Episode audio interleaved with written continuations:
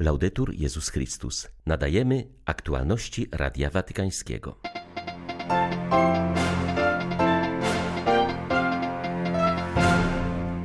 Papież Franciszek podarował sprzęt medyczny katolickiemu szpitalowi świętego Józefa w Liberii, który jest największym w tym afrykańskim kraju centrum leczenia chorych na koronawirusa. Budapeszt jest gotowy na Międzynarodowy Kongres Eucharystyczny, który rozpocznie się w najbliższą niedzielę. Czekamy tylko na uczestników, powiedział prymas Węgier. W Syrii z inicjatywy Kościoła katolickiego obrządku melchickiego powstał pierwszy w historii Wydział Teologiczny. 30 sierpnia witają Państwa ksiądz Krzysztof Ołdakowski i Łukasz Sośniak. Zapraszamy na serwis informacyjny. Papież Franciszek podarował sprzęt medyczny katolickiemu szpitalowi świętego Józefa w Monrowi. Posłuży on ratowaniu zakażonych koronawirusem, których liczba w Liberii gwałtownie wzrasta. Łącznie w tym niewielkim państwie położonym w Afryce Zachodniej zanotowano już ponad 5,5 tysiąca przypadków i 245 zgonów. Franciszek ofiarował prowadzonemu przez Bonifratrów szpitalowi duży zapas leków wspomagających działanie dróg oddechowych, kilka respiratorów, zapas ochronnych maseczek oraz tlenu. Dziękując Ojcu Świętemu, rzecznik episkopatu podkreślił, że papież pamięta o Liberii od początku pandemii. Jak dotąd w tym okresie przekazał na rzecz potrzebujących Liberijczyków ponad 40 tysięcy euro.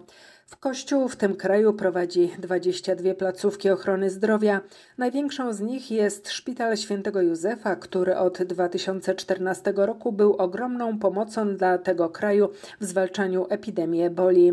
Doświadczony w sytuacjach kryzysowych personel sprawia, że Szpital Bonifratrów jest obecnie jedną z wiodących placówek w Liberii walczących z pandemią koronawirusa. Oficjalnym dekretem Stolicy Apostolskiej papież Franciszek uznał heroiczność cnót młodej matki, która nie zgodziła się na terapię mogącą zaszkodzić jej dziecku. Na ołtarze trafi już niebawem także włoski franciszkanin i córka małżeństwa beatyfikowanego 20 lat temu przez świętego Jana Pawła II. Maria Cristina Cella Mocellin urodziła się w 1969 roku. Jeszcze w szkole średniej lekarze zdiagnozowali u niej nowotwór. Chorobę udało się chwilowo powstrzymać, jednak gdy Maria była w ciąży z trzecim dzieckiem, nowotwór pojawił się ponownie. Kobieta zgodziła się jedynie na takie leczenie, które nie zagrozi życiu jej dziecka. Zmarła w 1995 roku w wieku 26 lat. Z kolei brat Placido Corteze urodził się w 1907 roku na wyspie należącej obecnie do Chorwacji. W czasie II wojny światowej pomagał internowanym w obozach koncentracyjnych na terenie Włoch i organizował ich ucieczki. Niemcy zauważyli działania brata Placido i aresztowali go. Zmarł w koszarach SS w wyniku ciężkich tortur w 1944 roku. Ojciec Święty uznał także heroiczność cnót Enriki Beltrame Quattrochi, najmłodszej córki małżeństwa beatyfikowanego przez Jana Pawła II w 2001 roku. Enrika angażowała się w wolontariat i działalność pedagogiczną. Jej życie było naznaczone chorobami, trudnościami ekonomicznymi, ale także codzienną modlitwą i Eucharystią. Nie tylko będziemy mówić o Eucharystii, ale przede wszystkim będziemy adorować Najświętszy Sakrament i nim się karmić w przededniu Międzynarodowego Kongresu Eucharystycznego wskazuje na to prymas Węgier, podkreślając, że w centrum tego ważnego dla życia Kościoła wydarzenia znajdą się również współcześni męczennicy Eucharystii. W Budapeszcie wszystko już jest zapięte na ostatni guzik, a miasto czeka na uczestników tego wyjątkowego wydarzenia, które rozpocznie się już w najbliższą niedzielę, a z którymi na jego zakończenie spotka się papież Franciszek. Kardynał Peter Oerde wskazuje, że ważnym elementem przygotowania była peregrinacja po węgierskich parafiach Krzyża Misji, w który wpisane są relikwie wielu świętych i błogosławionych czcicieli Eucharystii. Zależało nam na przypomnieniu, że także współcześnie mamy męczenników Najświętszego Sakramentu, podkreśla kardynał, przypominając między innymi węgierskiego świętego Tarsycjusza. Chodzi o księdza Janosza Brennera, który został zamordowany, gdy szedł z komunią do chorego. Gdy znaleziono go martwego, przyciskał ręką do serca niesiony przez siebie Najświętszy Sakrament. Kardynał Erde wyraża nadzieję, że Międzynarodowy Kongres Eucharystyczny będzie też czasem budzenia nadziei w świecie, który z trudem wychodzi z długiego czasu pandemii. Jak mówi jej widocznym znakiem, będzie ponad tysiąc dzieci, które w dniu otwarcia kongresu przystąpią do pierwszej Komunii Świętej. Droga światła Via Lucis przebiega przez 14 stacji kolejowych na terenie Włoch, łączących w sumie 4000 kilometrów.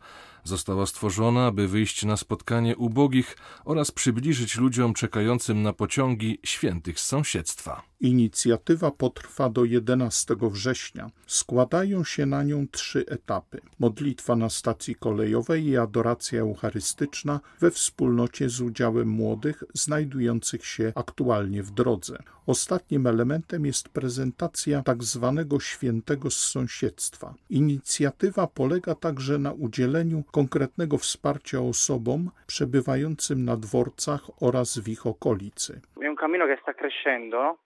To droga, która rozwija się w czasie. Nie chodzi tutaj o liczby, ale o budzenie świadomości, ponieważ ważne jest odkrywanie owoców wiary. Życie pełnią wiary oznacza ofiarowanie go innym. Via Lucis zrodziła się z pragnienia spotkania z ostatnimi. Ci młodzi, święci z sąsiedztwa zostali wybrani, ponieważ żyli na tym terenie. Byli wzorami dla innych, ponieważ przekazywali sekret życia, którym jest służba wykluczonym i najbiedniejszym, różaniec, zawierzenie Maryi oraz Eucharystia. To chłopcy i dziewczęta, którzy nie są przykładami dlatego, że zmarli lub cierpieli, ale z tego powodu, jak żyli, to czyni różnicę. Syrii z inicjatywy Kościoła katolickiego obrządku melchickiego powstaje pierwszy w historii Wydział Teologiczny. Jak zapewnia jego dziekan, ojciec Józef Lain, będzie on kierował się duchem otwartości i służby. Podwoje otworzy dla studentów od października. Wydział ma stać się spoiwem łączącym porozrywaną tkankę społeczeństwa syryjskiego. Nowy Wydział Teologiczny pragnie dać studentom wgląd w katolicką kulturę oraz w myśl teologiczną. Bardzo ważna jest także otwartość na innych. Chodzi o stworzenie szkoły dialogu, dlatego zatrudnieni będą również przedstawiciele innych religii, mówi ojciec Józef Lain. Pierwszy element naszego przesłania stanowi sama nasza obecność. To, że jesteśmy tutaj i pozostaniemy w Syrii. To jest również ziemia chrześcijan. Takie pierwsze przesłanie. Drugim jest możliwość poznania religii katolickiej, Ewangelii, ogólnie mówiąc chrześcijaństwa. Bardzo ważne, aby religię chrześcijańską znały inne wspólnoty. Są wśród nas nie tylko chrześcijanie. Oni także chcą uczestniczyć w tym przedsięwzięciu, chcą lepiej poznać religię katolicką i samo chrześcijaństwo. Są bardzo otwarci. Istnieje ogromny wysiłek ekumeniczny w bardzo szerokim rozumieniu.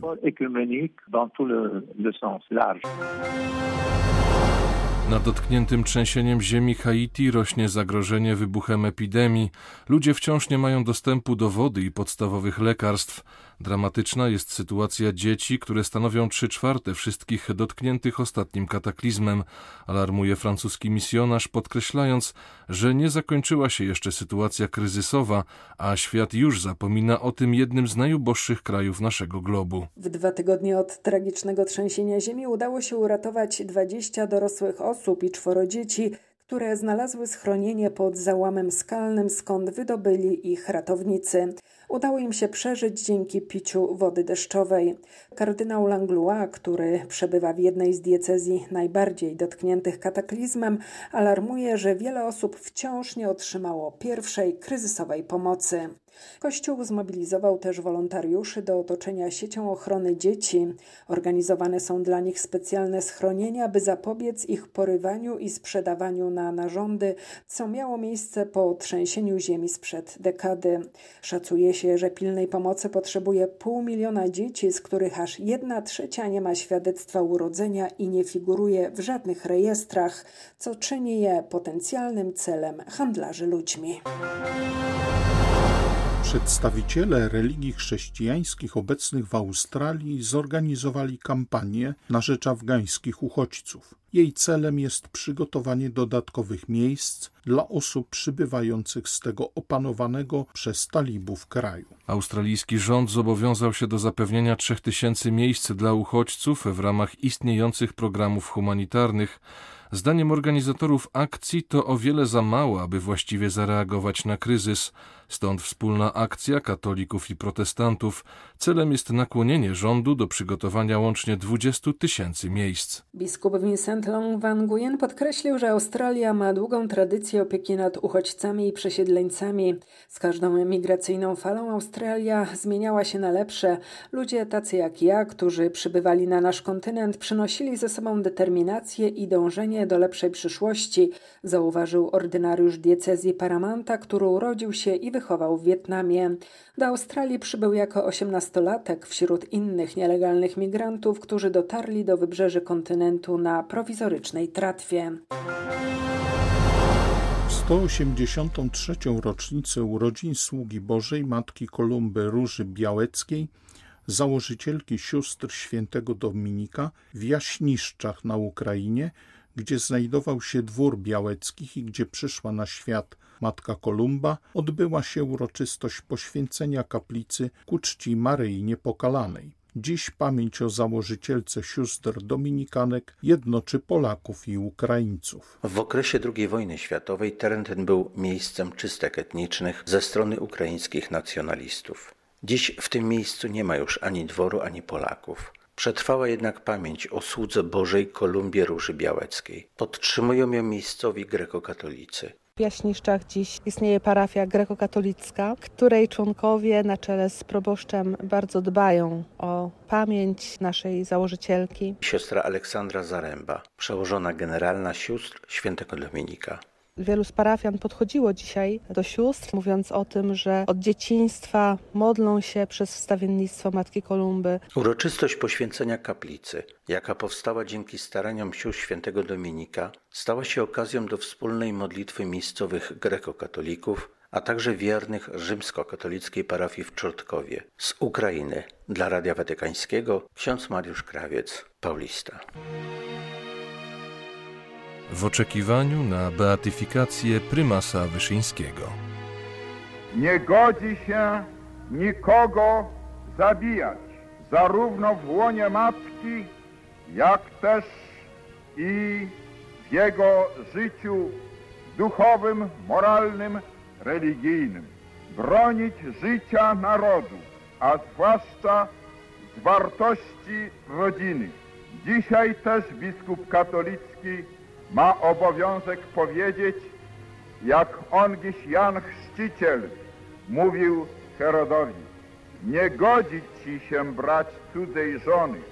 Do nas więc należy i dzisiaj bronić życia narodu, domagać się, ażeby szkodliwe dla narodu prawa, rozporządzenia, instrukcje godzące w życie nienarodzonych żeby były usunięte. Gdyby dzisiaj po Krakowie chodził święty Stanisław biskup, na pewno by te same stawiał wymagania w obronie życia narodu i w obronie nierozerwalności, całości, moralności rodziny. Były to Aktualności Radia Watykańskiego. Laudetur Jezus Chrystus.